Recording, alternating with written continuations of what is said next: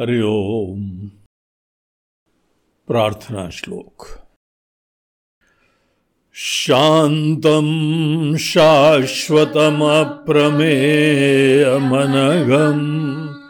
निर्वाणशान्तिप्रदम् ब्रह्माशम्भुफणीन्द्रसेव्यमनिशम् वेदान्तवेद्यं विभुम् रामाख्यं जगदीश्वरं सुरगुरुं मायामनुष्यं हरिं वन्देऽहं करुणाकरं रघुवरम्। भूपालचूडामणिम्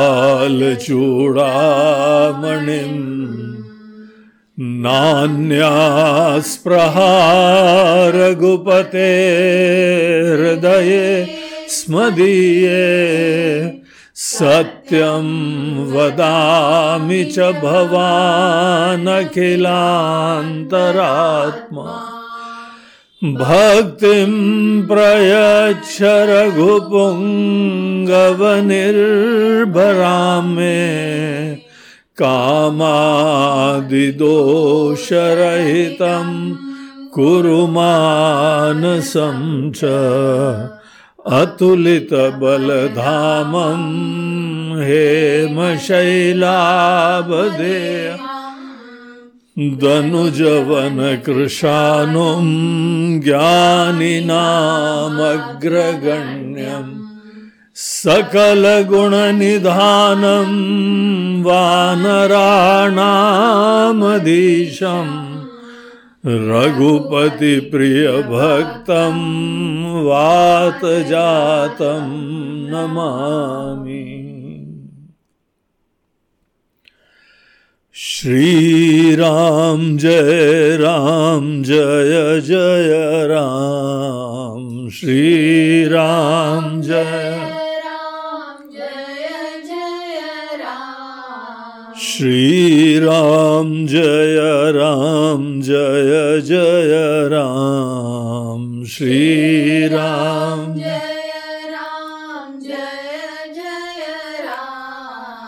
श्री राम जय राम जय जय राम श्री राम जय श्री राम जय राम जय जय राम श्री राम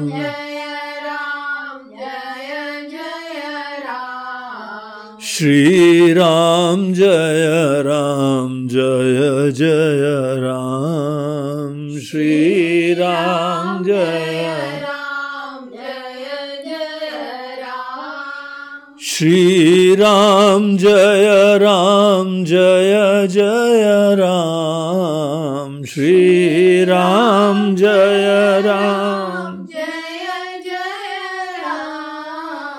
श्री राम जय राम, जय जय राम। श्री राम, जय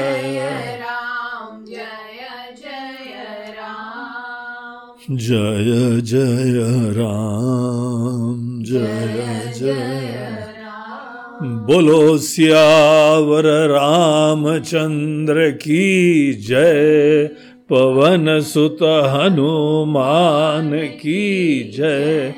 बोलो भाई सब संतन की जय। नमः पार्वती पते। हर हर महादेव। हरिओम पिछली बार हम लोग सुंदरकांड के अपने प्रसंग में देख रहे थे कि भगवान श्री राम तीन दिन तक समुद्र की वंदना करते रहे। लेकिन समुद्र देवता तो भी प्रकट नहीं हुए। तीन दिन का इतना महत्वपूर्ण समय जहाँ पे एक दिन भी वेस्ट करना बहुत ही अनुचित है। तीन दिन उन्होंने समुद्र देवता की आराधना में लगा दिए, प्रसन्न हो जाएँ प्रकट हो जाएँ।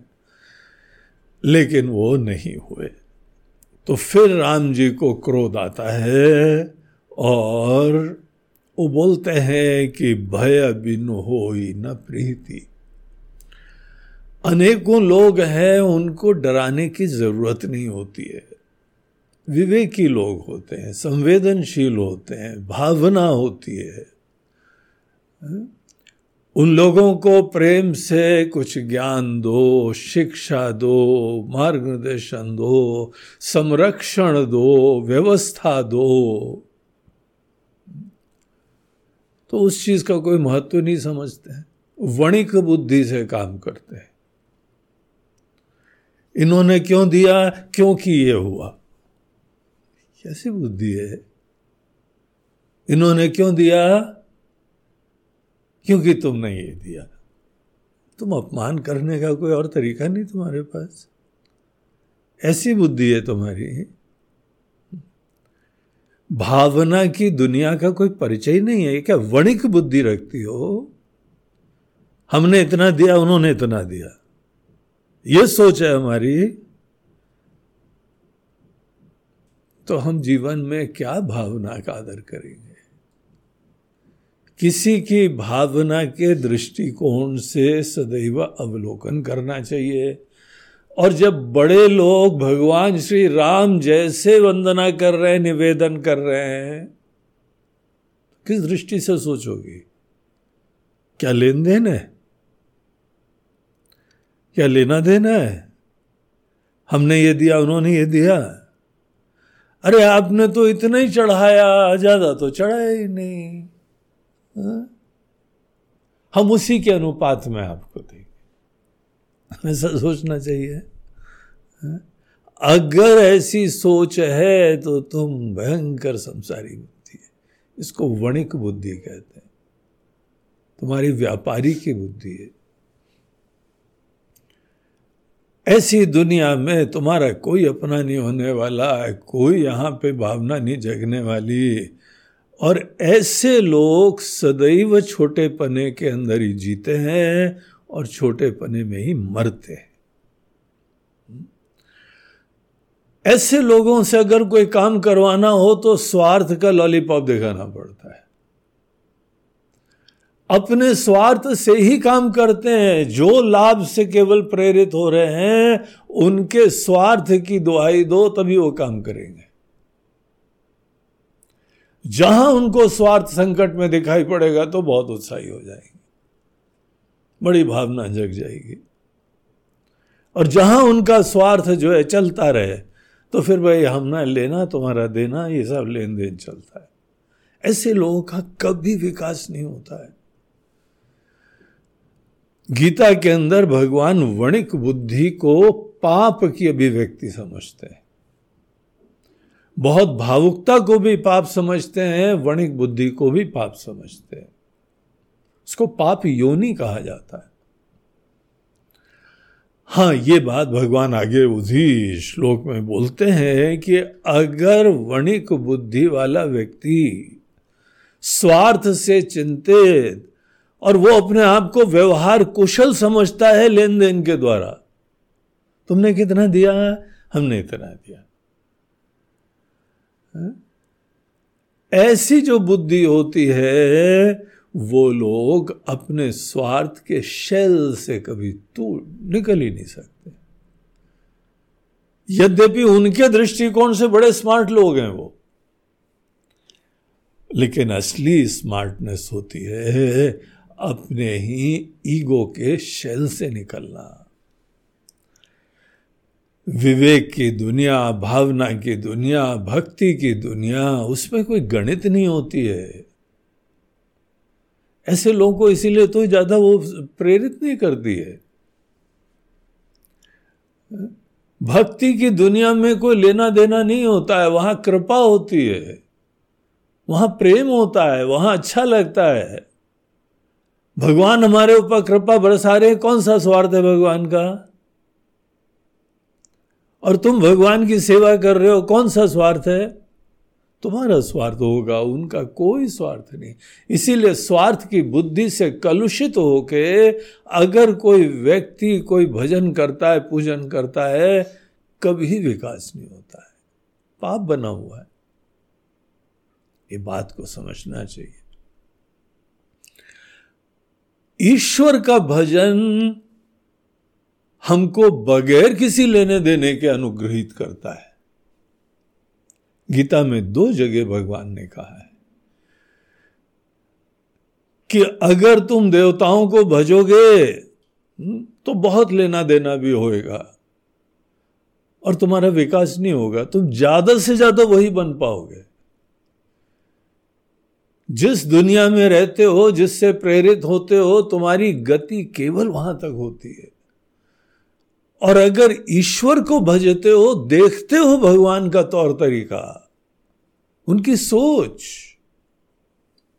उनकी प्रेरणा, उनकी भावना, उनका ज्ञान, ये चीज़ों का हमको एहसास होता है। हम जगते हैं उस दुनिया में। और उसकी आराधना करते हैं।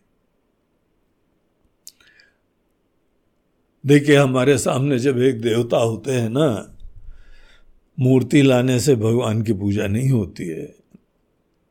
उस देवता को आप किस नज़रों से देखते हैं? आप उनको जो है करुणा के धाम ज्ञान के धाम निस्वार्थ, आनंद स्वरूप ऐसे देखते हैं तो वो क्यों काम करेंगे? क्या तुम्हारी सोच है?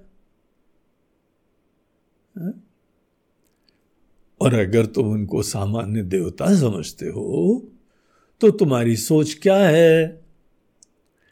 देखिए, आपने भी देखा है ना अनेकों मंदिरों में, हमने इतना चढ़ाया है, इतना सवा मान, सवा शेर। तो उसके अनुपात में भगवान हमको आप आशीर्वाद दीजिए। है ना बड़ी बुद्धि? ऐसे लोगों को क्या गति मिलती है? ज़्यादा से ज़्यादा वो देवता की गति मिलती है। और उसको न भक्ति बोलते हैं, न मुक्ति बोलते हैं। इसीलिए अपने अंदर ये पूरी कोशिश करनी चाहिए कि ये वणिक बुद्धि निकले वणिक बुद्धि संसार के लिए होती है। दुकान में जाओ, इतना दो, इतना ले वो भले मुस्कराए तो तुमसे कोई प्रेम नहीं कर रहा है। वो कोई सेवा नहीं कर रहा है तुम्हारी। हाँ? वहाँ कोई लेना देना का विचार करने की बाद में बात ही नहीं है। दिया, भूल जाओ। वो तुमको भी भूल गया। तुम्हारे से पचासों आते रहते हैं। लेकिन भगवान के पास जाते हैं तो हमारे हृदय में वो रहते हैं।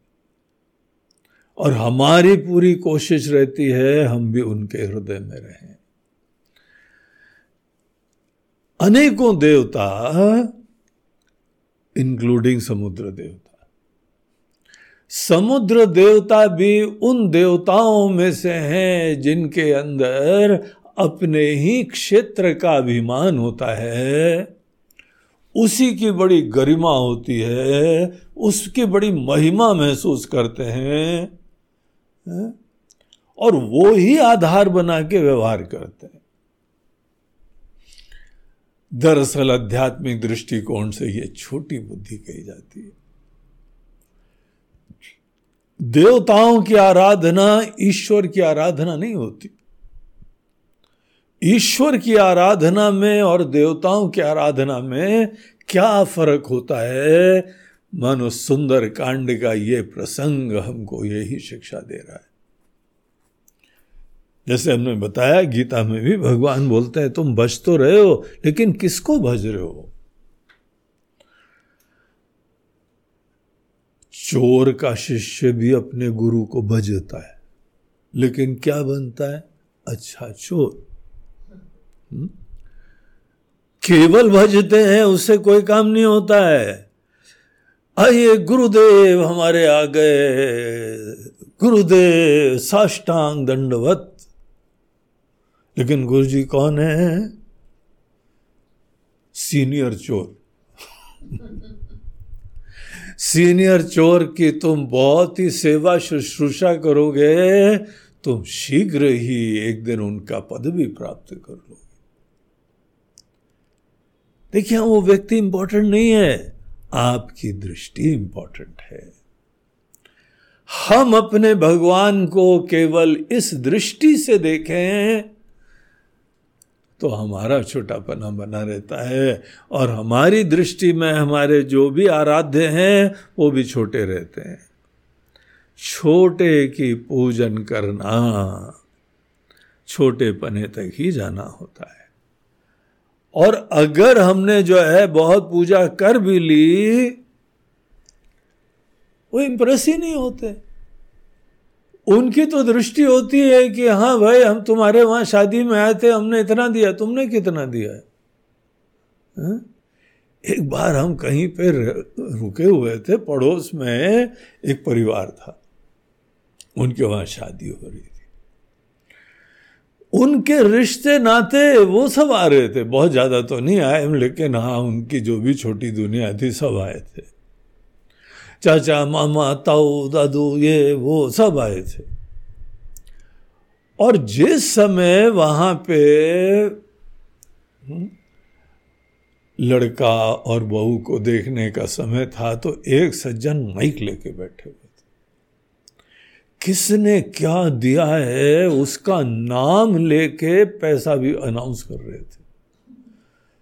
हमको बड़ा अटपटा लगा हमने बोला कि देखो भाई जो भी जाएगा उसके अपने सामर्थ्य के अनुसार उसने जो भी सेवा करी है, लेकिन पब्लिकली बता रहे थे इसने केवल ग्यारह लिखो एक आदमी नोट कर रहा था सर। तो हमारे वहाँ जिनके घर हम रुके थे, हमने पूछा, ऐसा क्यों बोल रहे हैं? बोलते पूरा हिसाब किताब रखना पड़ता है हमारे। जी, इनके वहाँ शादी में हम जाएँगे तो उतना ही तो देंगे हम। है? इन्होंने केवल ग्यारह दिए हैं, हम इक्कीस का दे के आएँगे? हम भी इक्कीस ही दे। वणिक बुद्धि के साथ कभी ज्ञान नहीं हो पाएगा, भक्ति भी नहीं हो पाएगी। इसका दोष देख के इसको त्यागना चाहिए। लेन देन का ये दुनिया नहीं है। अगर यही हमारे लिए बहुत ही व्यवहार, कुशलता और प्रधानता की बात है तो हमारा जीवन खत्म हो गया सोच। लो इन चीज़ों की वजह से खत्म हो गया। हम छोटे लोगों को ही महत्व दे रहे हैं, छोटी चीज़ों को इंपॉर्टेंस दे रहे हैं। ऐसे लोगों से काम करवाना है ना? हाँ? भय बिना हो न प्रीति। ऐसे लोगों के लिए यह वाक्य का प्रयोग करा गया है। सबके लिए नहीं करा गया है। जिसकी बुद्धि छोटी है, वहाँ पे कोई डर दिखाना पड़ता है। फिर बड़े लाइन पे आ जाते हैं। हाँ?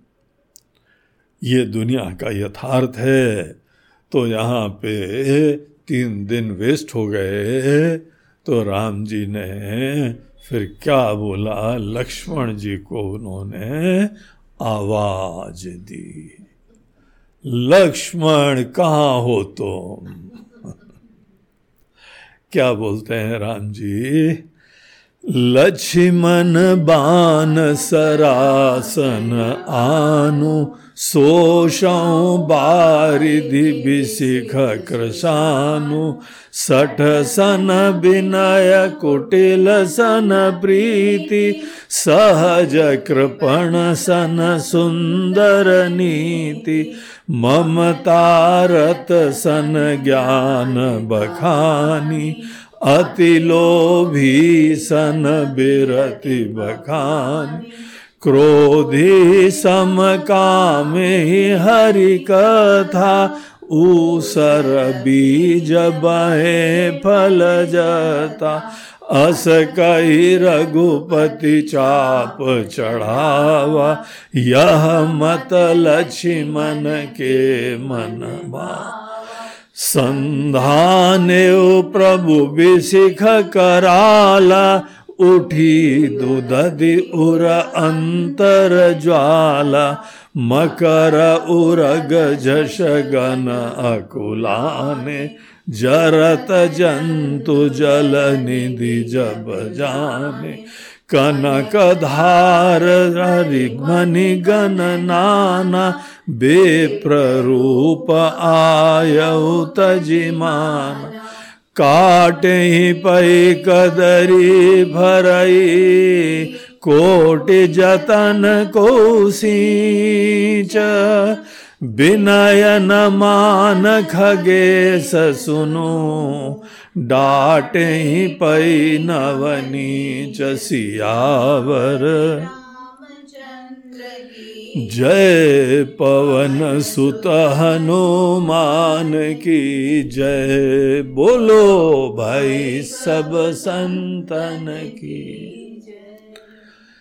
लक्ष्मण बान सरासन आनु। सोशौ बारिद बिसिख कृषानु लक्ष्मण हमारा धनुष बाण लाओ। हम इस समुद्र को सुखा के रख देते विशिख रसानु हम इसको सोक देंगे, ऐसा अग्नि बाण का संधान करेंगे। अग्नि बाण को जब भी भगवान धारण करते हैं, बड़ा से बड़ा कोई भी जल की राशि हो, वो पूरी सोख के खत्म हो जाती देखिए कैसे कैसे सब अस्त्र शस्त्र हुआ करते थे। आजकल भी विज्ञान इस प्रकार की चीज़ें धीमे धीमे बना रहा है, लेकिन यही सब चीज़ें पहले विद्यमान थी, ये चीज़ें बड़ी नोट करने की हैं। ऐसे अस्त्र शस्त्र ऐसे वेपन्स ऐसी टेक्नोलॉजी ये सब इन लोगों ने सिद्ध करी हुई थी। देखिए, तीन तरीके होते हैं किसी चीज़ को सिद्ध करने के, एक यंत्र से, एक मंत्र से, एक तंत्र से। यंत्र मंत्र तंत्र तीन तरीके होते हैं कोई कार्य करने के लिए। एक तो कोई मशीन ले आओ या किसी प्रकार का ऐसा विवेक का प्रयोग करो मंत्रणा का प्रयोग करो उसके द्वारा कोई दिशा प्राप्त हो जाती है। और तंत्र एक व्यवस्था हम्म, एक ऐसे अनुष्ठान एक अभ्यास उसके द्वारा कोई कार्य की सिद्धि होती है। आजकल का जमाना यंत्र का जमाना है। अनेकों इंस्ट्रूमेंटेशन अनेकों टेक्नोलॉजी उसके द्वारा ये समस्त जो कार्य हो रहे हैं, यही कार्य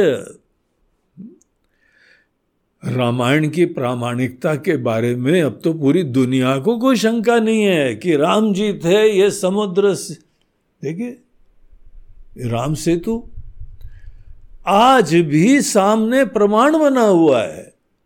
भगवान श्री कृष्ण की पूरी लीला, उनका जीवन, द्वारका नगरी उसका प्रमाण है जो समुद्र में डूबी हुई है।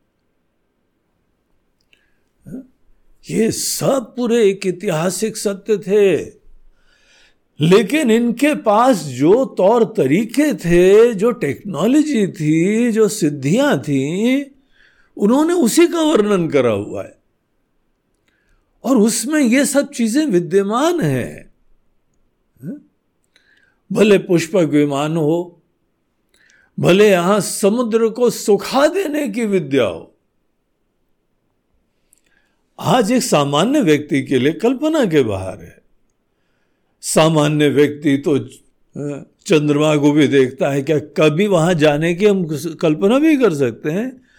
हमारे दृष्टिकोण से संभावना भी होती है क्या? लेकिन ये केवल संभावना नहीं, ये तो एक यथार्थ हो चुका है। अभी तो जो है Elon Musk ji space X वाले टेस्ला वाले हाइपर लूप वाले, पता नहीं कौन कौन से वाले हैं, सभी क्रांतिकारी चीज़ें करते हैं।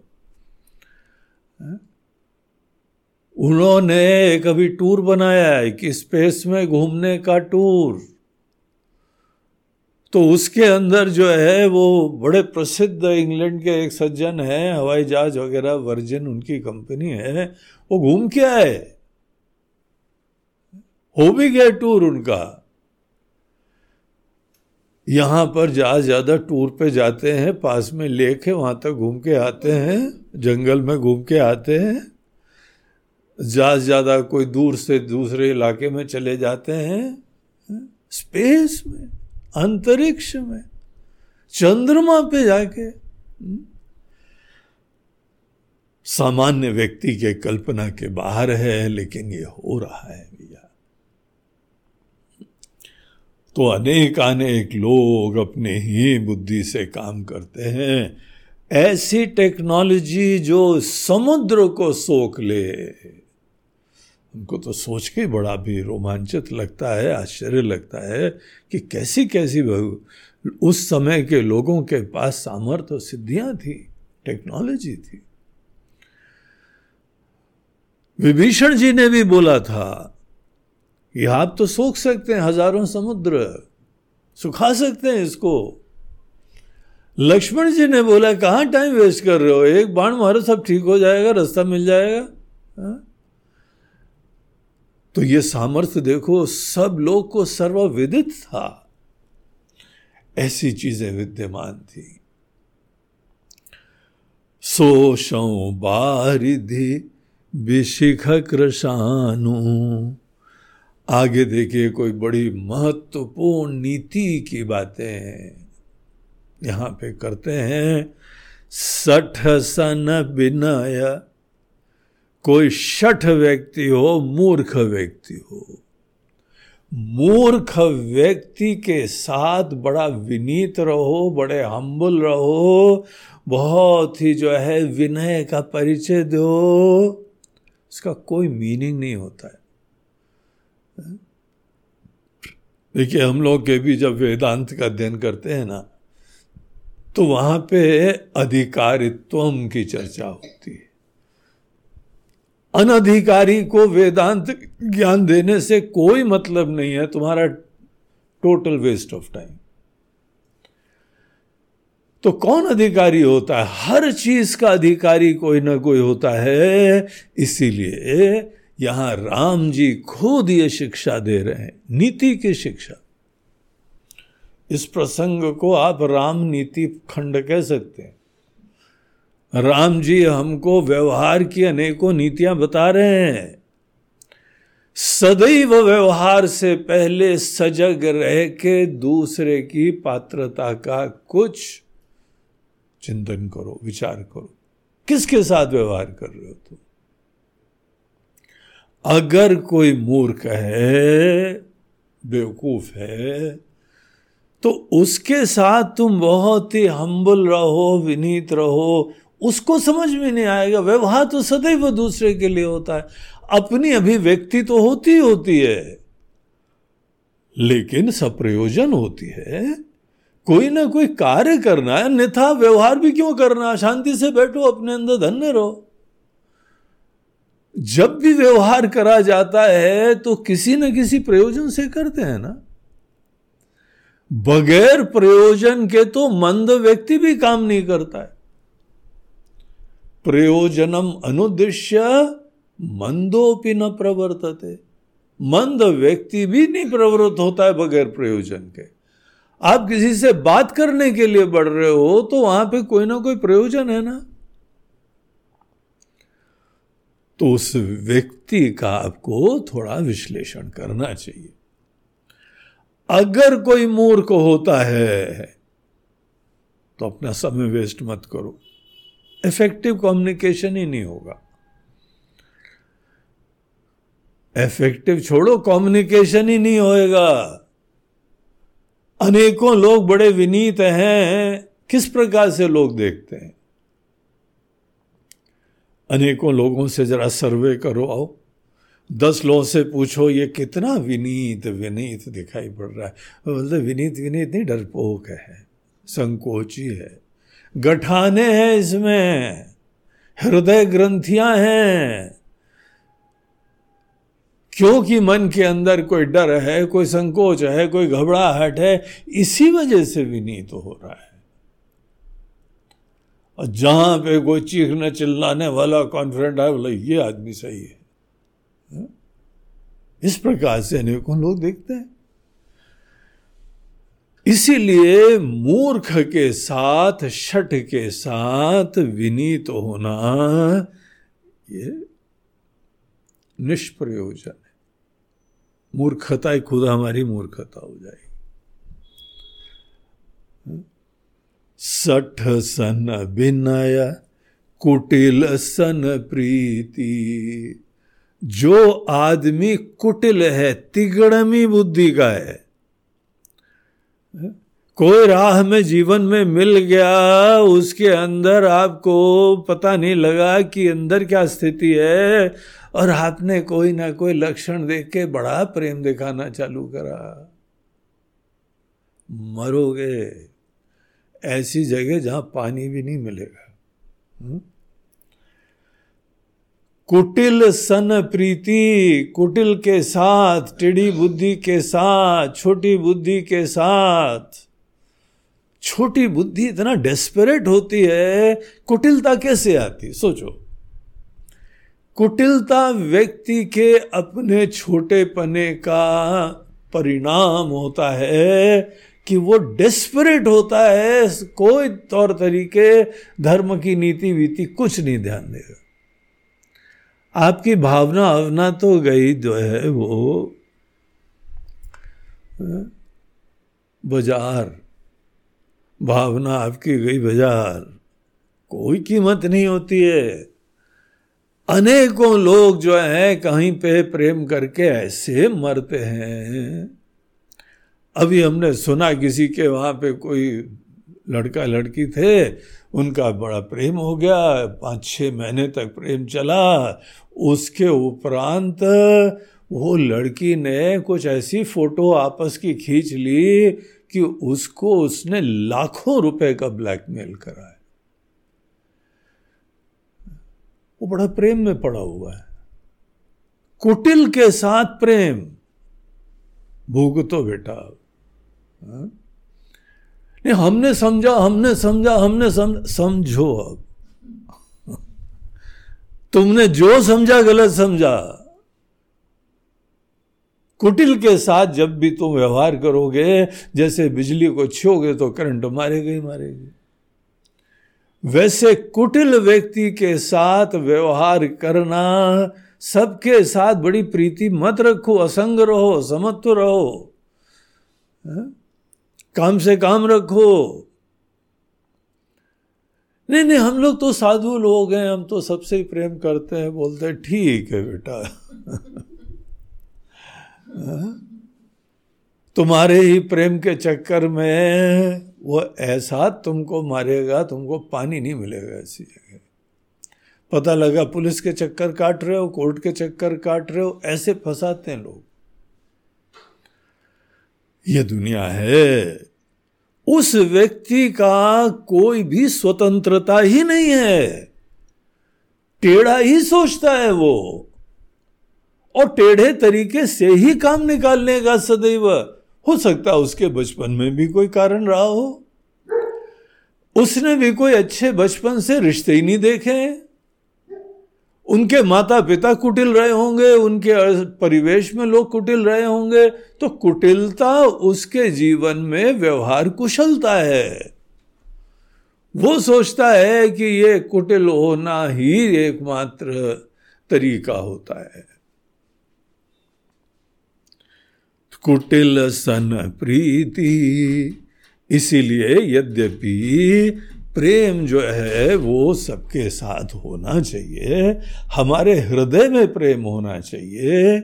लेकिन किसी व्यक्ति के साथ प्रेम की अभिव्यक्ति बहुत सोच समझ के करो, ज़िम्मेदारी होती है। आप उसको इतना महत्व देते हैं, जो महत्व डिजर्व नहीं करता है वो। जब वो डिजर्व ही नहीं करता, उसको बड़प्पन मिले ही नहीं कभी। क्या क्या कर सकता है आपके कल्पना के बाहर? हे राम जी का वचन है। शठ सन विनय कुटिल सन, प्रीति। जहाँ टेढ़ी बुद्धि, कुटिल आदमी उसको बोलते हैं टेढ़ी बुद्धि।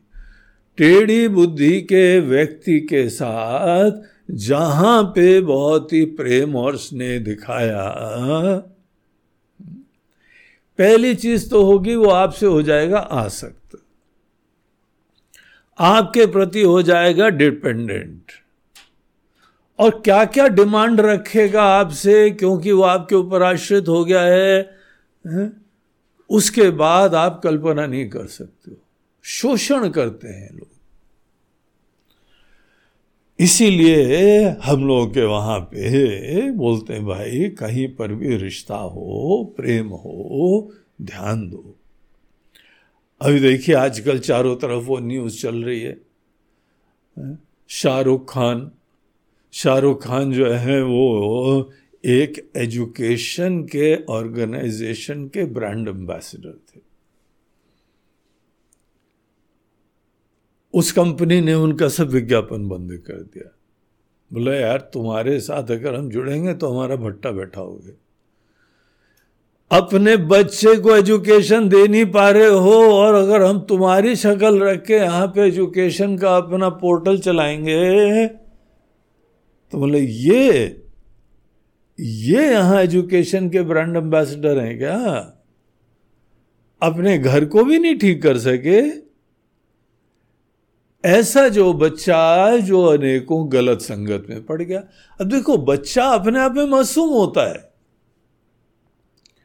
बचपन से ही किसी को देखो, कितना प्यारा होता है, मासूम होता है, लेकिन उसको उन्हीं लोगों की संगत मिली। माता पिता को टाइम ही नहीं है। वो बिज़ी हैं अपने काम धंधे में, है? अपनी कला में, अपने अनेकों प्रकार की समृद्धि की प्राप्ति में, धन दौलत के चक्कर में, वो बच्चे लोग पता लगा किसकी कंपनी में पड़ गए। बंबई के तो लोगों के बारे में पता लगता है कि इतना प्रचलन हो गया है नशे का कि फिल्मी लोगों की दुनिया में तो पता लगा ज़्यादातर सभी नशा पानी करते हैं। इतना कॉमन हो गया है। पता नहीं वर्ल्ड कैपिटल बन रहा है। इतनी इंपोर्ट होती है नशा पानी कि हर पार्टी में चल रहा है। और इसके बगैर कोई पार्टी नहीं हो रही है। टुन्न ना हो जाए, नशे में जो है वो पूरा लीन ना हो जाए। वो बच्चे को धीमे धीमे यही एक्सपोजर मिला। जिस समय पुलिस ने पकड़ा तो पता लगा, रिपोर्ट्स आ रही हैं कि वो गाड़ी में ही चरस पी के आए थे। अब वो उन्होंने खुद कॉन्फेस भी कर लिया। और उनके दोस्त ने तो अपने जूते के अंदर से जो है ना, चरस के पैकेट निकाल के दिए पुलिस को। जहाँ पे दो चार डंडे वंडे पड़े तो वो बोला, यार पिटाई कौन खाए? निकाल के दे दो, खत्म हो कहानी। जो होगा देखा जाएगा। वैसे ही नशे में थे। उल्टे सीधे लोगों के साथ दुस्संग दुस्संग सर्वथैव त्याज्य। लेकिन ये बच्चों को देखो जो कुटिलता के रस्ते में पड़ जाते हैं, केवल इतना पर्याप्त थोड़ी है कि तुम उनके साथ नहीं जाओ, इनके साथ नहीं जाओ। ज़्यादा इंपॉर्टेंट चीज़ है, अच्छे लोगों का साथ मिले। हाँ? और यह भी माता पिता का कर्तव्य होता है। एक संतुलन स्थापित करना चाहिए। बच्चों के लिए भी समय देना चाहिए। उनको कंपनी चाहिए। एक छोटे बच्चे की हम कहानी सुन रहे थे। इतना मन को जो है वो द्रवित कर देने वाली।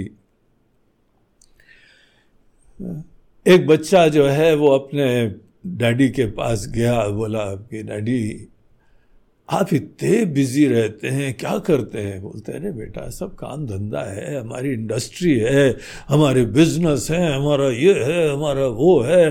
बेटा, काम नहीं करें जो है ना, तब तक आप लोगों के लिए हम व्यवस्था, भोजन पानी, गाड़ी, कपड़ा, ये सब कहाँ व्यवस्था कर पाएँगे? तो I have to be very busy तो बोला अच्छा आप कितना कमाते हैं, डैडी? अब ये सब ज़्यादा डिटेल के लिए भी डैडी के पास टाइम नहीं। हा? तो बोला, बेटा, काफ़ी कमा लेते हैं। देखो, सब लोग हम लोग आराम से खाते पीते हैं ना। घर बाहर कितना आराम से चल रहा है। सब लोग तुम्हारे पास देखो, ये सब सजे वजे लोग हैं। मोबाइल है, कंप्यूटर है, तुम्हारी मम्मी को देखो। चलती फिरती ज्वेलरी स्टोर की जो है, वो मॉडल हैं। सब पहने हुए हैं। तो बोला नहीं तो भी आप कितना कमाते हैं, बताइए। तो उन्होंने बोला, हम इतना जो है वो लाखों रुपए कमाते हैं। बोला अच्छा आप पाँच मिनट में कितना कमा लेते हैं? अब पिताजी तो गणित में बहुत ही परांगत थे गणित ही गणित में लगे रहते थे।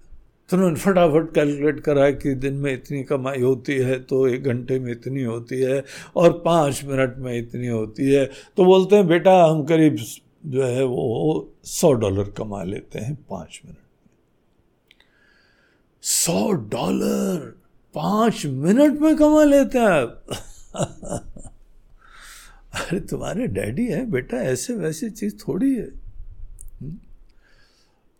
तो बेचारे का चेहरा बड़ा मायूस हो गया।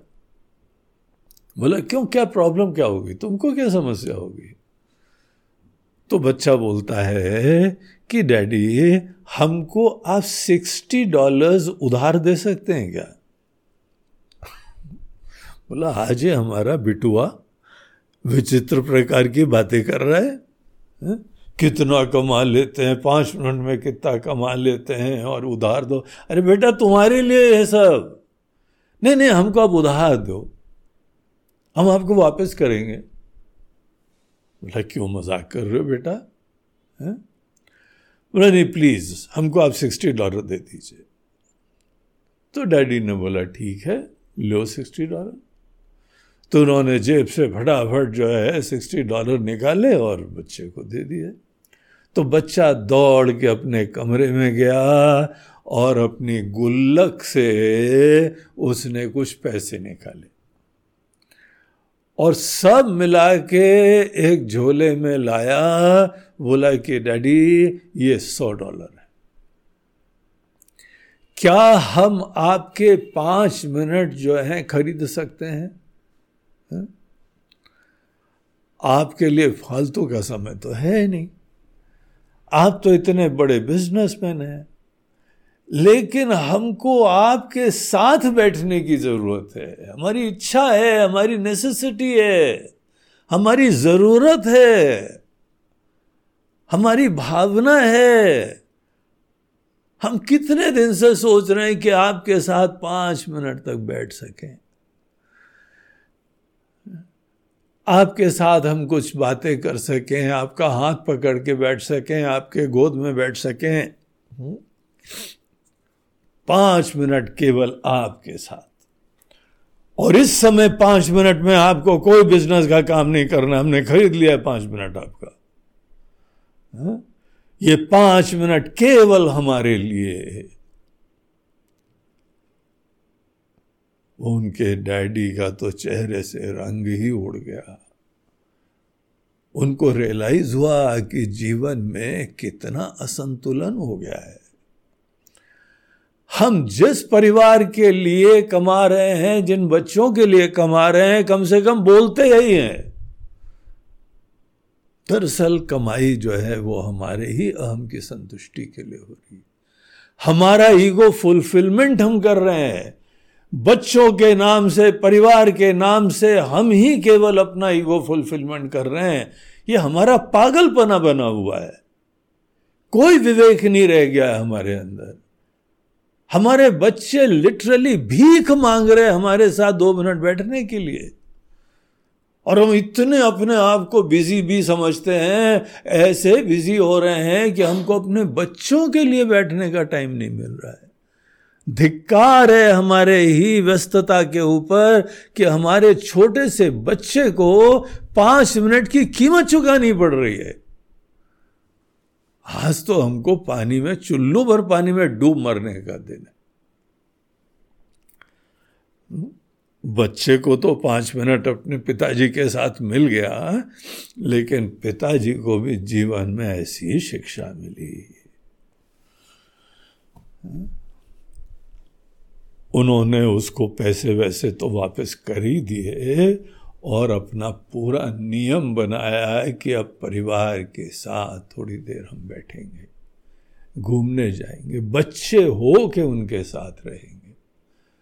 वो हमारे साथ दिल खोल लें और आराम से बात कर सकें।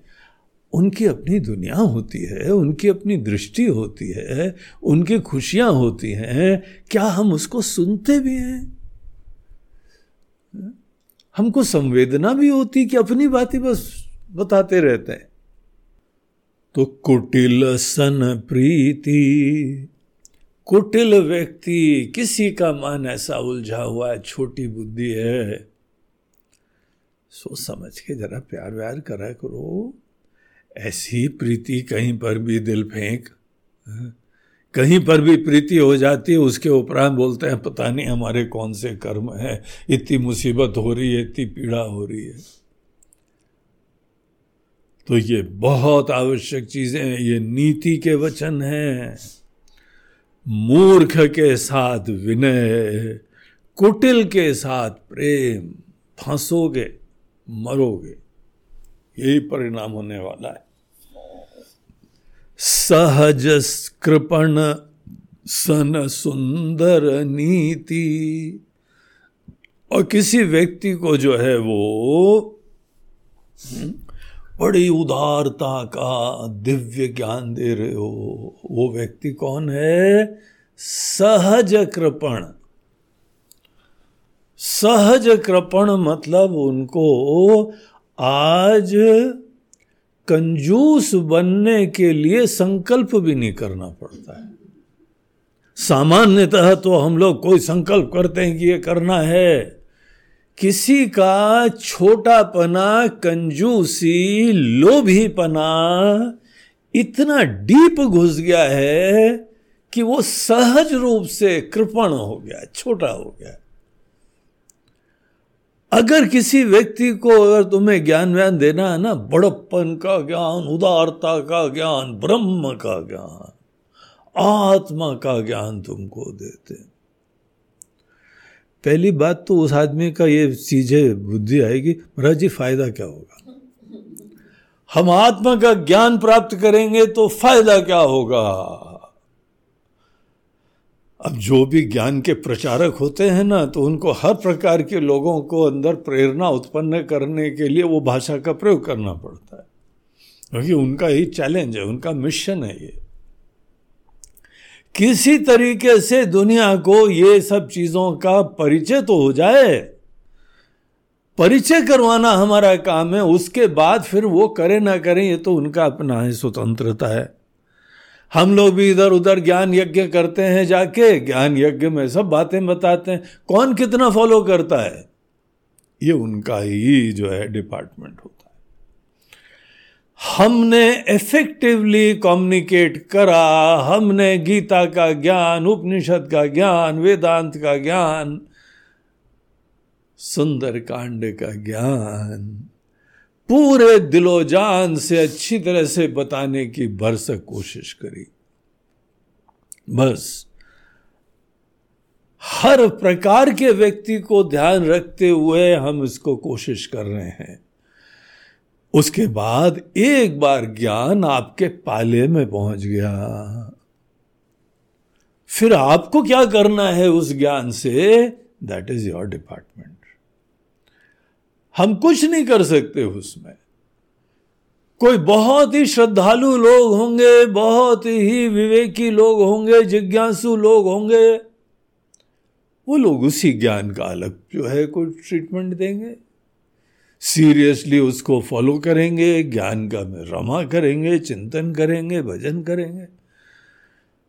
कोई लोग इसी को धंधा बना देंगे। कोई लोग अपने ही ज्ञान की जो है महिमा दिखाने के लिए इसको एक तरीका बना लेंगे। हम्म? कौन कैसा करता है, कोई उपेक्षा कर देंगे, कोई ध्यान ही नहीं देंगे।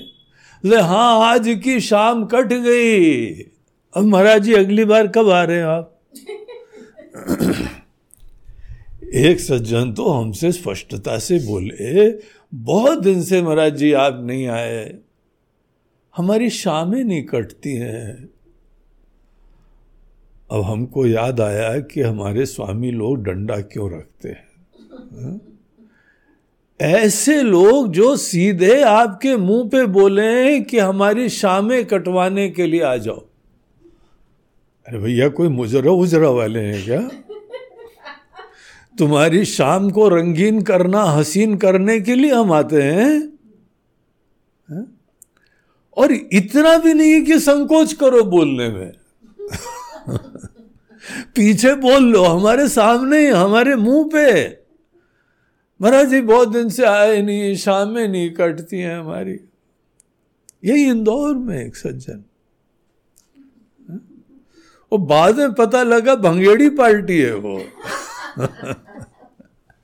भंगेड़ी पार्टी लोग तो है, वो भाँग वांग खा के शाम को कोई ना कोई उनको चाहिए किसी के साथ अब भजन करेंगे, ऐसे करते रहेंगे, खत्म ही नहीं होगा भजन उनका हाँ?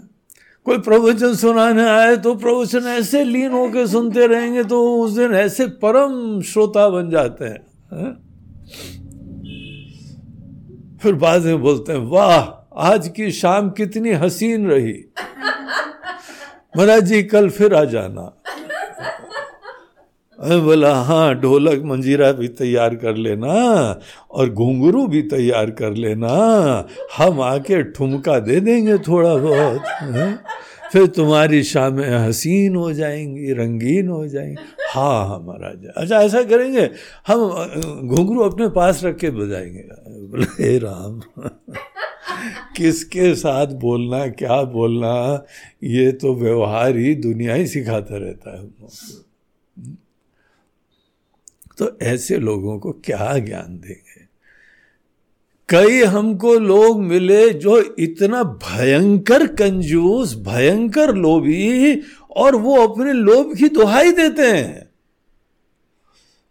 महाराज जी, परिवार के साथ हम लोग जा रहे थे, सब लोगों ने बोला, टैक्सी में जाओ। हमने बोला, नहीं, हम तो बस में आते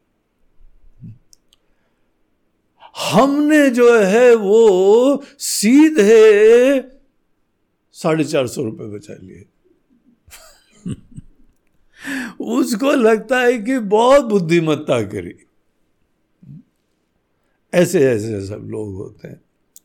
अगर कोई इतना कट कट्टर लोभी होता है, इसको बोलते हैं कट्टर लोभी। महाकंजूस। महाकंजूस को कुछ भी बोलना, पैसे देने के लिए मत बोलना। दान दक्षिणा की बात आएगी तो भाग जाएँगे वहाँ से। पूरा लाभ लेने के बाद बोलेंगे, अथ दक्षिणा। जहाँ दक्षिणा का समय आएगा तो बोलेंगे मैं आता हूँ अभी। वो निकल जाएँगे।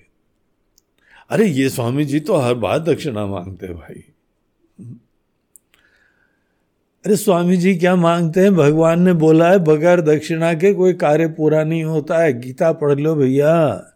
तामसी व्यक्ति होता है जो बगैर दक्षिणा के जो है पूरा अनुष्ठान कर लेता है। कोई पंडित जी को बुलाते हो दक्षिणा देते हो कि नहीं देते हो? नहीं, महाराज जी, हमने ऐसे पंडित ढूंढ रखे हैं जो जो दो देते हैं खुश हो जाते हैं। देते हो ना? अरे, सोचो, दक्षिणा उनकी सेवा है, इसको धंधा नहीं बनाया है। तुम्हारे जैसों के साथ सबको धंधा बनाना पड़ेगा, तभी तुम्हारे पास से पैसा निकलेगा। हाँ? जो भी तुम्हारा काम हो, तुमने कभी भी दूसरों की सेवा करिए बगैर कुछ लेने के लिए कभी नहीं करिए तो दूसरों से क्यों उम्मीद करते हो यार तो सहज लोभी, जो सहज कृपण सन, सुंदर नीति, बड़ी सुंदर नीति बता रहे हो, उदारता की बता रहे हो हाँ? तो जानकार लोग बोलते हैं और राम जी खुद फ़ोटो लगी है ना, सामने खड़े बोलते हैं, मूर्ख हैं दोनों जने। लेने वाला भी मूर्ख है और देने वाला भी मूर्ख है। ऐसे लोगों को ये ज्ञान दिया जाता है क्या? तो उनके लिए ज्ञान थोड़ा अलग टाइप का होता है। ममता रत सन ज्ञान कहानी। अगर कोई बहुत ही ममत्व से युक्त है अटैचमेंट है उसका ये हमारा ये हमारा ये हमारा। अगर कहीं पे नोट कर लो कि इसके अंदर कोई बहुत ममत्व विराजमान है हम्म, ममता बोलते हैं ये हमारा है। तो उनका जो है अपना घर होगा, अपनी गाड़ी होगी, अपनी प्रॉपर्टी होगी अपनी चीज़ें होंगी उनके रिश्ते होंगे ये हमारा है, ये हमारी दुनिया है। किसी के अंदर बहुत ममत तो देखो तो हम नहीं कह रहे राम जी कह रहे राम जी बोलते हैं, ममता रत सन ज्ञान कहानी। ज्ञान की बातें विरक्ति की बातें वसुधैव कुटुंबकम की बातें ट्राई कर लेना। कितना भी बोलोगे, उसकी वो छोटी दुनिया के बाहर सोच ही नहीं हुई it's a waste of time hypnotized है वो। गीता के सेकेंड चैप्टर में भगवान सम्मोहन शब्द का प्रयोग करते क्रोधात भवती सम्मोह, सम्मोहात स्मृति विभ्रम जहाँ किसी के अंदर भयंकर ऑब्सेशन हो गया एक्सेसिव अटैचमेंट हो गया उसके अलावा वो देख ही नहीं पाता है। ग्रहण लग जाता है बुद्धि के ऊपर। देखने में सक्षम हो तो तुम बताओ। तुमको लग रहा है कि तुमको तो देख रहा है जी नहीं तुम्हारे तरफ़ आँखें लगा के पता नहीं कुछ और ही देख रहा है। उसकी छोटी सी दुनिया, हम, हमारा परिवार family is everything and neighbour is a problem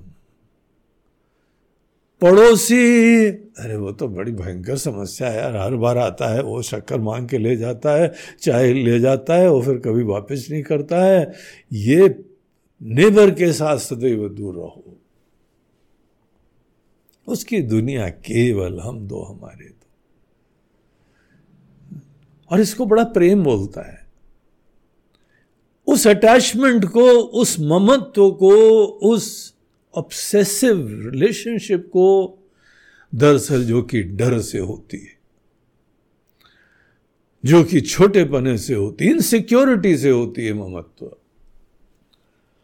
ममता स्वार्थ की पूर्ति के लिए ऐसे व्यक्ति के दृष्टि से एक व्यवहार कुशलता है। एक आध व्यक्ति को तुम सुख दे लो तो तुम्हारी व्यवस्था होती रहेगी। अन्यथा पूरी दुनिया आपकी, जब भगवान ने हमको दुनिया में भेजा, पूरी दुनिया हमको ही दी थी उन्होंने। हम लोग अपने छोटे पने से ही केवल इतनी जगह अटक जाते हैं। ऐसे लोगों को ज्ञान की कहानी नहीं बतानी चाहिए, क्योंकि वो ग्रहण नहीं कर पाएँगे। हम चाहते हैं वो एकाध दिन जीवन में कभी ज्ञान के लिए पात्र बने, लेकिन ज्ञान के लिए पात्र बनने के लिए उनको अपना सब महत्व छोड़ना पड़ेगा। हमारे पुराने महात्मा लोग तो जब तक कोई अपना सन्यास नहीं ले ले, उसको वेदांत का ज्ञान नहीं देते थे अगर वेदांत का ज्ञान चाहिए, तुमको आत्मा को ब्रह्म जानना है तो अपना संसार छोटा बना अपनी दुनिया छोड़नी चाहिए। अगर तुम अपनी छोटी दुनिया को नहीं त्यागते हो तो तुम बड़े होने के लिए सिंसियरली आकांक्षी ही नहीं हो। वो त्याग ही तुम्हारे मन के अंदर श्रद्धा का सूचक होता है। तो इसीलिए ऐसे लोगों को ये ज्ञान कहानी ममता रत देखिए थोड़ा बहुत ममता सब में हो हो जाता है ये हमारा है, ये हमारा है। लेकिन यहाँ भगवान राम रत वर्ड यूज़ करते हैं ममता रत ऐसा रमता रहता है कि उसके अंदर से निकल ही नहीं पाता है। वो जो है, बहुत ही दोष है। जो हमको अंधा बना देता है, जो हमको बाकी चीज़ों के लिए अनुपलब्ध कर देता है। ममता रत सन ज्ञान कहानी, अति लोभी सन बिरति बखानी। और वही पुनः अत्यंत लोभी लोभी व्यक्ति कौन होता है? जो असंतुष्ट रहता है। हम्म? कुछ भी उसको मिले, वो संतुष्टि नहीं होती उसके अंदर। और चाहिए और चाहिए और चाहिए। सतत और और और करता रहे। ऐसे लोगों के बच्चे भी बिगड़ जाते हैं। एक लोभी पिता हो, माता हो इतना फोकट का अनावश्यक जमा करते हैं कि उनके बच्चे लोग बगैर मेहनत के खाने के लिए प्रेरित होते हैं। और जाना तो है ही। हर व्यक्ति को थोड़े दिन बाद चले जाना है। तो इसीलिए जो है वो व्यक्ति केवल अपने परिवार को भी खराब करता है, खुद भी खराब है तो इस तरीके से जो अति लोभी सन बिरति बखानी, क्रोधी सम काम ही हरि कथा।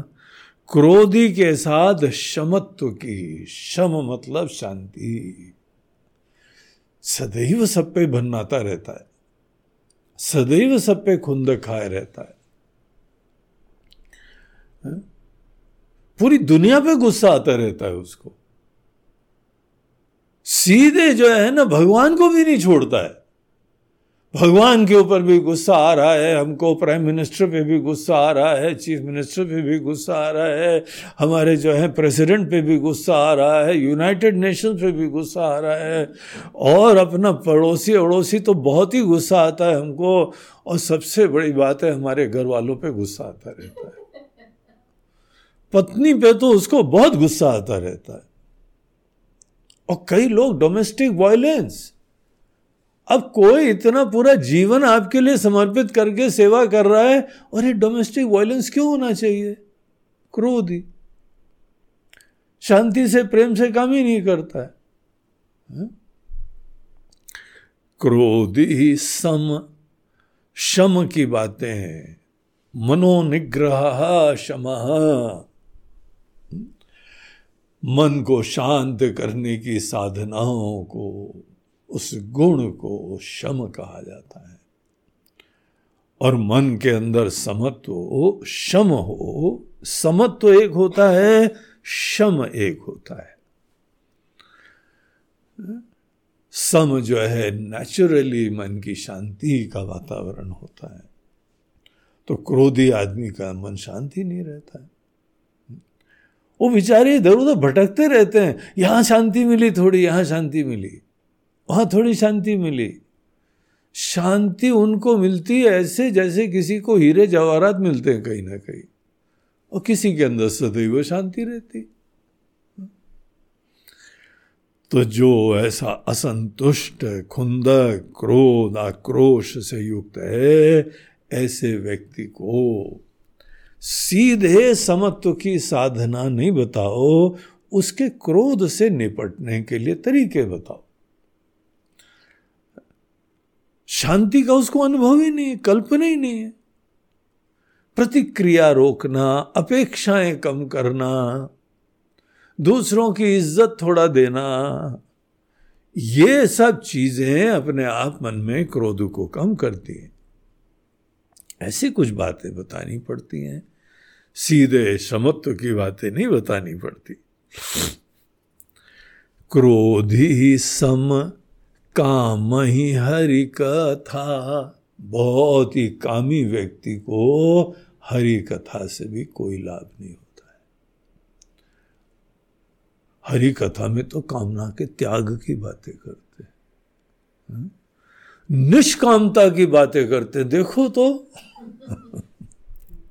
यहाँ हमारी इतनी लंबी लिस्ट है और ऐसी असंभव, अव्यवहारिक बातें करते हैं कि निष्काम होना चाहिए। काम ही प्रति हरि कथा, बोलते हैं हरि कथा में भगवान खुद आनंद के धाम है, इसीलिए कोई कामना नहीं करनी पड़ती। न भगवान को, न संतों को, न साधुओं को, सन्यासियों को, इनको अनेकों कामनाओं की ज़रूरत पड़ती नहीं है। क्योंकि उनकी दृष्टि अपने खुद ही आनंद के धाम होने की देखिए, हम लोगों के सन्यासियों की परंपराओं में सबके नाम कैसे रहते हैं? आत्मानंद, चिन्मयानंद हम्म? आनंद, खुद ही आनंद विवेकानंद जो खुद ही आनंद है, उनको कौन सी विषयों से आनंद लेने की ज़रूरत है? ऊसर बीज बे फल ज था ये सब जो ऊपर ने को हमने लक्षण बताए, ये ऐसे निरर्थक, निष्प्रयोजन चीज़ें हो जाती हैं, जैसे उसर भूमि में बंजर डेजर्ट रेगिस्तान के इलाके में जैसे बीज बोने की बात होती केवल रेगिस्तान का इलाका हो कोई फर्टिलाइज नहीं हो वहाँ पे ऐसे पदार्थ ही न्यूट्रिएंट्स ही नहीं हो ना पानी हो तो बीज भी बेचारा जल जाएगा खत्म हो जाएगा रोस्टेड बीज हो जाएगा है? तो अगर ये ये चीज़ें जो यहाँ राम जी ने बताई हैं बोलते हैं, वहाँ पे इस प्रकार के प्रयास करे जाएँ तो ऊसर भूमि में जैसे बीज बोने की बात हो जाती है। तो ये वहीं खड़े खड़े कुछ नीति की बातें भगवान ने बताई। इससे पहले लक्ष्मण जी को उन्होंने कही दिया था, लक्ष्मण, ले आओ हमारा धनुष बाण। हम्म? ये समुद्र देवता भी इसी श्रेणी में आते हैं, लगता है। कि बगैर इनके जो है वो भय के प्रीति नहीं होती है। थोड़ा डराओ तो एकदम सामने प्रकट हो जाएँगे। अस कही रघुपति चाप चढ़ावा। इतना बोला, फिर भगवान ने अपना तीर निकाला। उस तीर के अंदर वो अभिमंत्रित करा ऐसे मंत्र से, जिसके वजह से वो अग्नि बाण बन जाता है। अग्नि बाण भयंकर अग्नि निकालता हुआ सब चीज़ को जला के राख कर देता है। अस कही रघुपति चाप चढ़ावा, यह मत लक्ष्मण के मन भावा। लक्ष्मण जी को अब मज़ा आया। बोला, ये रूप हमको सही, पुरुषार्थी रूप, ये प्रार्थना प्रार्थना करो, सबसे निवेदन करो। फोकट का टाइम अभी देखो जो है, मज़ा आएगा। नाउ द एक्शन स्टार्ट अब राम जी ने अपना जो है, धनुष, बाण का संधान कर लिया है। और ऐसा होता था राम जी के। एक बार धनुष में बाण का संधान कर लिया तो वो उतारते नहीं थे फिर। बाण चढ़ाने से पहले मौका देते थे, निवेदन कर लेते थे। अमोघ उनका बाण होता था, चलना ही चलना है। फिर उतारने का प्रश्न ही नहीं है। भले उसकी नौबत नहीं आए, पहले वो ही ज़्यादा अच्छा है।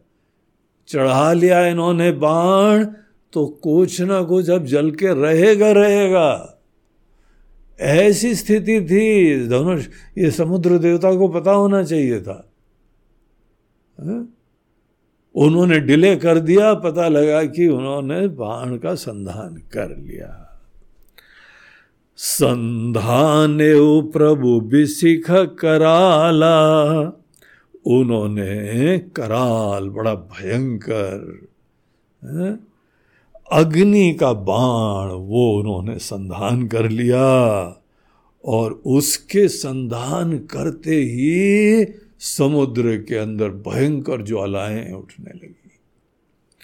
उठी उदी उर अंतर ज्वाला, समुद्र के अंदर से ज्वालाएँ एकदम होने लगती है। अग्नि की ज्वालाएँ, समुद्र में अग्नि की ज्वालाएँ निकलने लगी। तो ये सबको पता लग गया कि राम जी ने ऐसे बाण का संधान कर लिया है।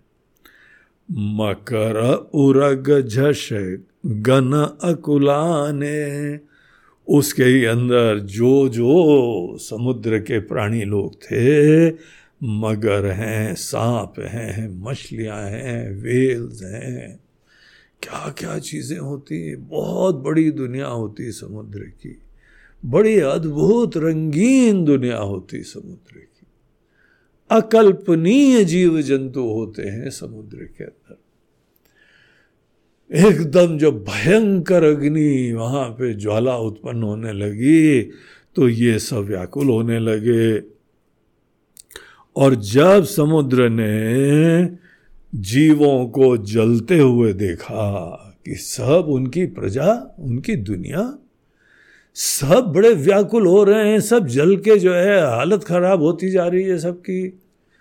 ऐसी इमरजेंसी जब हो गई तब समुद्र देवता ब्राह्मण का रूप धारण करके सोने का थाल हाथ में लेके उसमें हीरे जवाहरात समुद्र के अंदर जेम्स, मोती, सब चीज़ें इतने भरपूर होते हैं कि समुद्र अपने आप में खजाने का ही एक पर्याय होता है।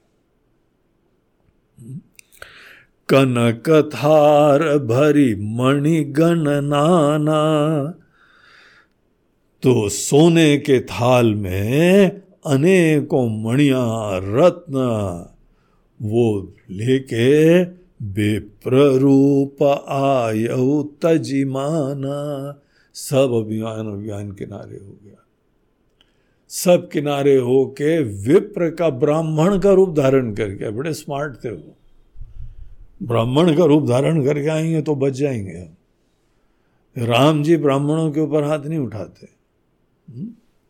जब तक वो रावण जैसा कोई दुष्ट ना काम कर दे, तब तक उसको भी बार बार मौका देते हैं। तो यहाँ पर इस प्रसंग में कागभूषुंडी जी की टिप्पणी आती है एक। कहा भूषुंडी जी भी रामायण की चार घाटों में एक घाट पे बैठ के गरुड़ जी को कथा सुना रहे गरुड़ जी के मोह को भंग करने के लिए काकभूषुंडी जी राम कथा सुना रहे और काकभूषुंडी जी की कथा जो है, बहुत ही भक्ति वाली कथा है। जो जो प्रसंग आते हैं, जहाँ काकभूषुंडी जी ने गरुड़ जी को कोई बात करी रेफरेंस आता है तो उसको नोट करना चाहिए। वो सब भक्ति के विशेष कुछ सूत्र होते हैं, व्यवहार के लिए बहुत उपयोगी होते हैं। तो काभूषुंडी जी यहाँ पर बोलते हैं काट पई कदरी फरई, कोटि जतन को सींच। तो हे गरुड़ जी कई बार ये जीवन में होता है कि केले को जैसे आप पानी देते रहो, फल नहीं होता है। केले की खेती वाले जानते हैं। जिन्होंने अपने घर में भी केले लगाए, वो भी जानते हैं। काटे पई, कदरी फरई काटने से ही केला फल देता है दोबारा। वैसे तो केले का पेड़ जो है ना, एक बार फल देता है, खुद ही खत्म होने लगता है। और अगर नहीं खत्म हुआ तो काट दो। वहीं पे दोबारा केला निकलता है। फिर से उसके पत्ते निकलते हैं, स्टेम निकल आता है, और उसका स्टेम क्या होता है? केवल पत्तों की लेयर होती है। और अंदर बहुत पतली सिस्टम होती है घास जैसी। वो एक केले का छोटा सा डंडा जैसा निकलता है उसको भी जो है, भोजन के लिए लोग बड़ा पसंद करते हैं। तो वो जो है, घास के पीछे की स्टेम और ऊपर के पत्ते निकल आते हैं और फिर दोबारा फिर फल देता है। यही केले का ये स्वभाव देख के अनेकों लोग शिक्षा प्राप्त करते हैं कि कुछ लोगों को जब तक कोई भय बिना न हो न प्रीति का सिद्धांत। कुछ ना कुछ डराना पड़ता है उनको डांट लगानी पड़ती है, तब जाके काम करते हैं। हम्म? तो वो छोटी बुद्धि के लोग हैं। हम देखते हैं, यहाँ पे हम लोगों ने कई बार आश्रम में कोई कंस्ट्रक्शन वर्क करवाया जब भी। तो नॉर्मली उनका टीम आती है, एक ठेकेदार होता है, ठेकेदार के अंदर कुछ लेबर होती है। ठेकेदार काम वाम नहीं करता है। उसका काम स्पेशलाइजेशन होता है काम करवाना। आप बगैर ठेकेदार से कोई लेबर को ले आओ ना तो आपको पता लगे वो बैठे रहता है।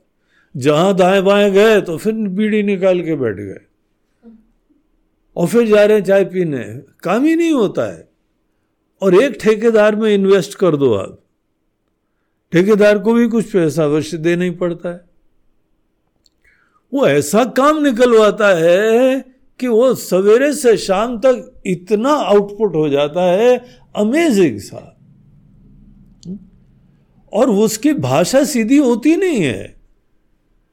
ऐसा चीखना चिल्लाना, गाली गलौज सब। और लेबर लोग कोई रिएक्ट नहीं करते हैं तो बोलते हैं, यही बुद्धिमान है। इन बैलों को यही हाँक सकता है। तब जाके काम करते हैं। तब अपने को लगता है कि देखो सदैव सबसे प्रेम से बात करने में अनेकों अनेकों को समझ में नहीं आता है। तब ये जो है, दोहा याद आता है। काटते कदरी फरई, कोट जतन को सींच। कितना सींचते रहो, कितना चाय पिलाते रहो। भैया, चाय पी लो, भैया, सेब भी खा लो, भैया, बिस्किट दे देते हैं। वो भैया बैठ के खाते ही रहते हैं। काम हम कुछ नहीं करते हैं। काटते फरई कदरी, वो दूसरी भाषा का प्रयोग करते हैं। हम्म? और सदैव उनका पैसा कुछ बचाए रखते, पूरा कभी देते नहीं है। एडवांस देने का तो प्रश्न ही नहीं है। कुछ सदैव बचाए रखते हैं। देखो, कोई भी लेबर कॉन्ट्रैक्टर को देखो। दूसरे दिन तभी आते हैं, नहीं तो आएँगे ही नहीं। जिस दिन लेबर का पेमेंट होता है, दूसरे दिन, दो दिन तक गायब रहते हैं। हमने पूछा, यहाँ पे एक पेंटर आए थे. बोला, क्या हो गया भाई? तुम्हारे सब लेबर आज आए नहीं? बोलते स्वामी जी कल पैसे दिए थे। बोला तो? बोलते पी के पड़े रहते हैं, दो दिन तक उतरती नहीं उनके। दो दिन के बाद फिर आते हैं। इसीलिए हम बहुत सोच समझ के पैसे देते हैं। ये लेवल ऑफ़ एग्जिस्टेंस होता है भैया।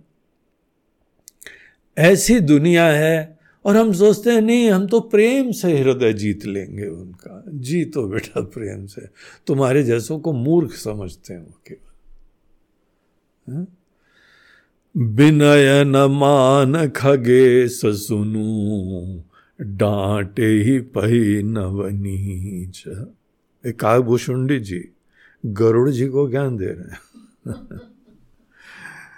कि जो अभिमानी व्यक्ति होता है गरुड़ जी वो विनय से नहीं मानता है। नीच व्यक्ति डांट ही पाई। उनको डांट डपट की भाषा समझ में आती है। अनेकों जगह तो ऐसी भयंकर गाली वाली देते हैं वो लोग। पंजाब पंजाब में तो दाएँ बाएँ माँ बहन की गाली जब तक सुनाई नहीं, उनका स्टेटमेंट पूरा नहीं होता है। ऐसी भयंकर, हमको बोलने में भी संकोच होता है, उनको किसी के साथ सौ बार दिन में डांटने में भी, गाली देने में भी संकोच नहीं होता है। वो दे भी देते हैं, दूसरा सुन भी लेता है, वो काम भी कर देता है। तो यार, ये हम इस दुनिया के लिए योग्य नहीं है, व्यवहार कुशल नहीं है एक बार दिल्ली में हम जब पढ़ते थे तो हम गए थे वहाँ पे जो सेकेंड हैंड वाली मार्केट होती है, कपड़ों की second hand market Red Fort के पीछे ही लगती थी। तो हमारे एक मित्र ने बोला, चलो तुमने देखा है कि नहीं देखा? है बोला, नहीं। उसे चलो दिखाते बड़े सस्ते सस्ते सस्ते कपड़े मिल जाते हैं। तो हम लोग गए वहाँ पे। हम हॉस्टल में रुकते थे वहाँ तो उधर गए तो वहाँ पे उसने एक पैंट दिखाई। तो बड़ी अच्छी लगी हमको। तो उसने जो रेट बताया, हमको बताया था, थोड़ा भावताव करना होता है। तो उसने सौ रुपये बताए। बोला, नहीं भैया, सौ रुपये नहीं देंगे। हम तो नाइन्टी फाइव ही देंगे। तो उसने बोला ठीक है, नहीं नहीं नाइन्टी फाइव में तो होएगा नहीं नाइन्टी फाइव से नहीं होता नाइन्टी सेवन में चलो कर देते हैं। तो हम बड़े खुश हो गए, हमने वाह वॉट अ डील हमने पैसा कम करा के, जीवन पहली बार भावताव करके दो रुपए कम कराया था। हा? फिर हमारा मित्र थोड़ा आगे चला गया था, बोला, क्या हुआ? बोला ले लिया। ले लिया? दे दिए पैसे? बोले नहीं, दिए नहीं डील हो गई है। रुक जाओ, पैसे देना नहीं है। हम यहाँ तुम्हारे साथ आए हैं, हम तुम्हारे एक्सपर्ट गाइडेंस वाले हैं। हम जब बताएँगे तब देना है। हम बोला, चलो ठीक है। तो उसने बोला, नहीं लेंगे ये तो बहुत सही नहीं चीज़ है। तो आगे जाने लगा। फिर उसने बोला अच्छा ठीक है, थोड़ा सा कम कर देते हैं। और उसने जो है चालीस रुपए की खरीदी। हमको इतना शर्म लगी, ऐसा लगा कि चालीस रुपए बेचारे को दे रहा है। वॉट अ शोषण वॉट एन एक्सप्लाइटेशन गरीब आदमी के पेट के ऊपर लात मारने की बात होगी। कम से कम ये बेचारा लाया होगा अस्सी रुपए में तो दो चार पाँच दस रुपए कमा रहा होगा। उसमें चालीस में भी कमाया उसने। वो भी बड़ा खुश हो गया। बोला भाई, ये दुनिया के लिए हम बने नहीं हैं, ऐसा लगता है। हमको बहुत शिक्षा लेनी है यहाँ पे। अनेकों लोगों का भाव ताव देख के हम तो महिलाओं के साथ बाज़ार जाती नहीं है। ऐसी बेशर्मी के साथ हम अपनी माता जी को भी देखते थे। कभी सीधे नहीं लेना बड़ी बड़ी बाज़ार में, मॉल में जाएँगे, पता नहीं कितने दे आएँगे, मगर छोटे लोगों के पास भाव ताव ऐसा भयंकर करेंगे और फिर हमको रियलाइजेशन ये होता है कि इसी योग्य ही है। हा? वो पाँच रुपए की चीज़ पचास रुपए में बताएँगे और फिर बीस रुपए के बेचेंगे। उनकी दृष्टि से फ़ायदा ही होता है। ऐसे ही अनेकों लोग हैं उनको अभिमानी लोग, भयंकर इगोइस्टिक लोग, हवा में लोग। उनको प्रेम वेम की भाषा समझ में नहीं आती है। ये बात काक भुषुंडी जी गरुड़ जी को सुना रहे गरुड़ जी किसी देवताओं की दुनिया में रहते हैं ना, इसीलिए इनके इस दुनिया के रीति रिवाज बताते हैं। तो अनेकों बार हमको कड़क होना पड़ता है।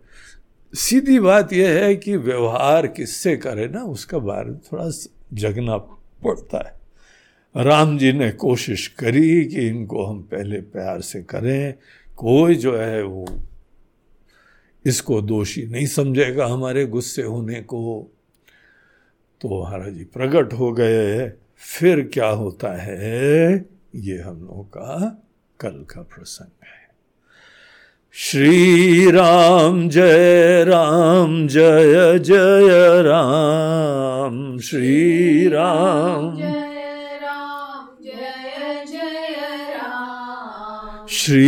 राम जय राम जय जय राम श्री राम श्री राम। जय राम जय जय राम। श्री राम जय राम। श्री राम जय राम जय जय राम श्री राम श्री राम जय राम जय जय राम श्री राम राम श्री राम जय राम जय जय राम श्री राम जय श्री राम जय राम जय जय राम श्री राम जय राम जय जय राम जय जय राम बोलो, सियावर रामचंद्र की जय। पवन सुत हनुमान की जय। बोलो भाई, सब संतन की नमः पार्वती पतये। हर हर महादेव नर्मदे हर बोलो गंगा मैया की जय। आज का हम लोगों का ये प्रवचन प्रायोजित किया जा रहा है हमारे बम्बई के एक दंपत्ति के द्वारा। ये है कोतवाल परिवार।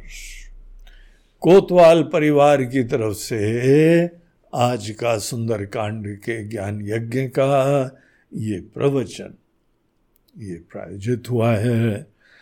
कोतवाल परिवार में पंकज कोतवाल जी और उनकी धर्मपत्नी छाया कोतवाल जी। बड़े सरल सात्विक दंपति हैं, भगवान के अनुरागी हैं, चरुणानुरागी। और सत्संग में आते रहते थे जब कोरोना के पूर्व हम जाते थे। अभी तो दो साल से सब ये सब कार्यक्रम बंद पड़ा हुआ है।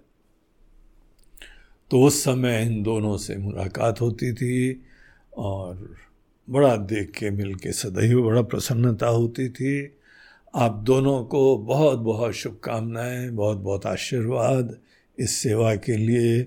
ईश्वर पूरे आपके कोतवाल परिवार पे स्नेह बनाए रखें, कृपा बनाए रखें। और सब स्वस्थ रहें, मस्त रहें, धन्य रहें। ईश्वर की भक्ति से युक्त हों और जीवन अपना धन्य करें। हरिओम